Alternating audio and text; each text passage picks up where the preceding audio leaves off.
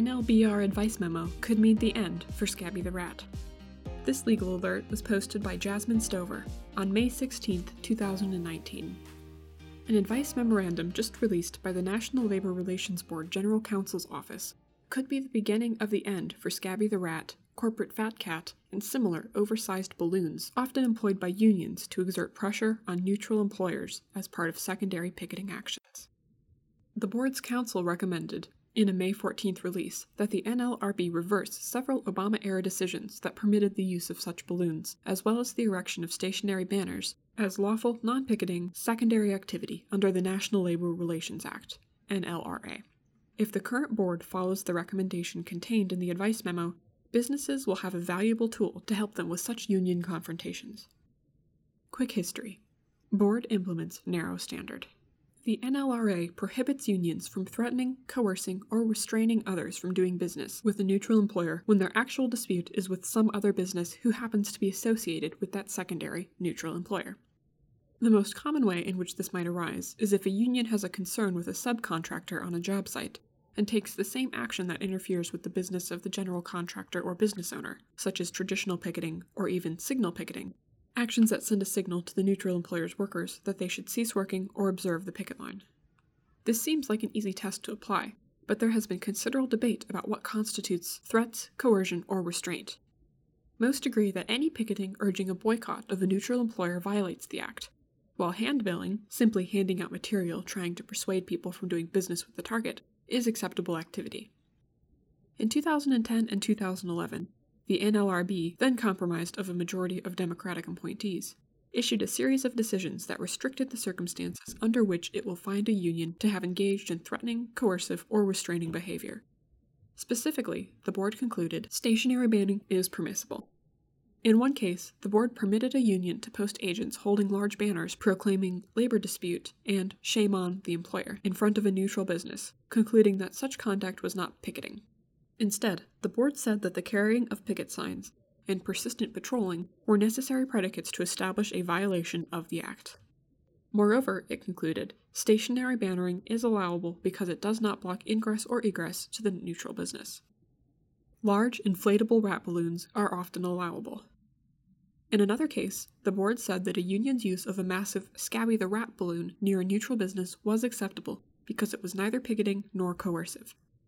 The union had set up the rat balloon about 100 feet from the business's front door, which the board concluded was a significant distance, and that the union representatives nearby did not physically or verbally accost those frequenting the business. Current situation Labor dispute involved both bannering and balloons. Fast forward to late 2018. Summit Design Plus Build, a general contractor, was overseeing a project in downtown Chicago that involved Edge Electric, an electrical contractor. The IBEW union had a primary labor dispute with Edge Electric over an allegation that it failed to pay area standard wages and benefits. The union erected a large yellow banner at Summit's job site entrance that read, Labor Dispute, Shame, Shame, and also included Summit's name. Moreover, about 15 feet away, the union set up a large inflatable corporate fat cat balloon. It was about 10 to 15 feet tall, dressed in a corporate suit with a cigar planted in its mouth, and clutched a construction worker by the neck in a stranglehold. At least two other subcontractors refused to enter the premises and perform work for Summit as a result of the labor dispute. Notably, the union also admitted that although it did not have a labor dispute with Summit, its actions were targeting Summit as the general contractor. The matter ended up before the NLRB after the neutral general contractor raised the issue with the agency. Before determining how to proceed with the conflict, the local board regents submitted the matter to the General Counsel's office for advice. In an advice memo dated December 20th, 2018, but just released to the public on May 14th, the General Counsel's office urged the board to overturn the Obama era cases and conclude that the union's activity violated the NLRA. Advice memo recommended revisiting Scabby the Rat and Corporate Fat Cat. The advice memo concluded that the union's activity was tantamount to unlawful secondary picketing and urged the board to issue a complaint charging the union with a violation of the act. It contended that large banners and inflatables at the entrances of neutral businesses seek to dissuade the public from entering through illegal coercive conduct rather than permissible persuasive conduct. It pointed out that the inflatable balloon was intimidating and the banner was misleading, and that each of them was the functional equivalent of a picket sign. They created a symbolic confrontational barrier to anyone seeking to enter the site, it said, and actually worked to dissuade at least two subcontractors from performing their work.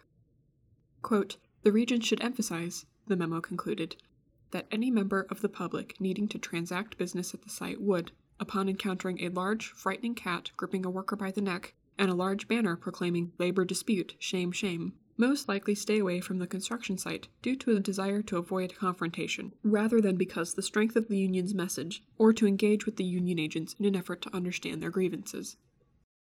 What does this mean for employers? This is a positive step for employers, as it signals that the board may be on the verge of restoring balance between unions and businesses when it comes to labor disputes. But it is simply a step forward. The law has not changed as a result of this advice memo, you should still be aware that the precedent set by the Obama era board when it comes to these issues remains firmly in place. According to the NLRB's docket, this specific case is not ripe for further action because an informal settlement was reached by the parties in February 2019. This means that we will not see the board act with respect to this particular conflict.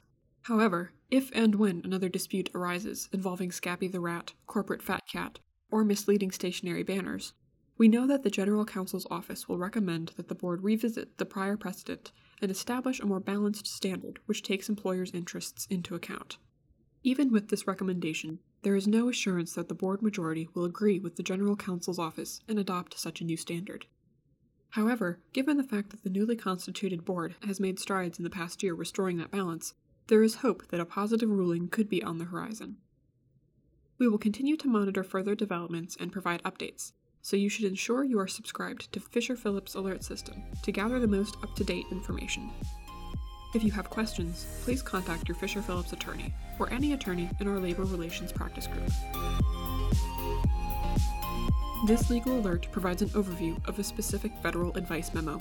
It is not intended to be and should not be construed as legal advice for any particular fact situation.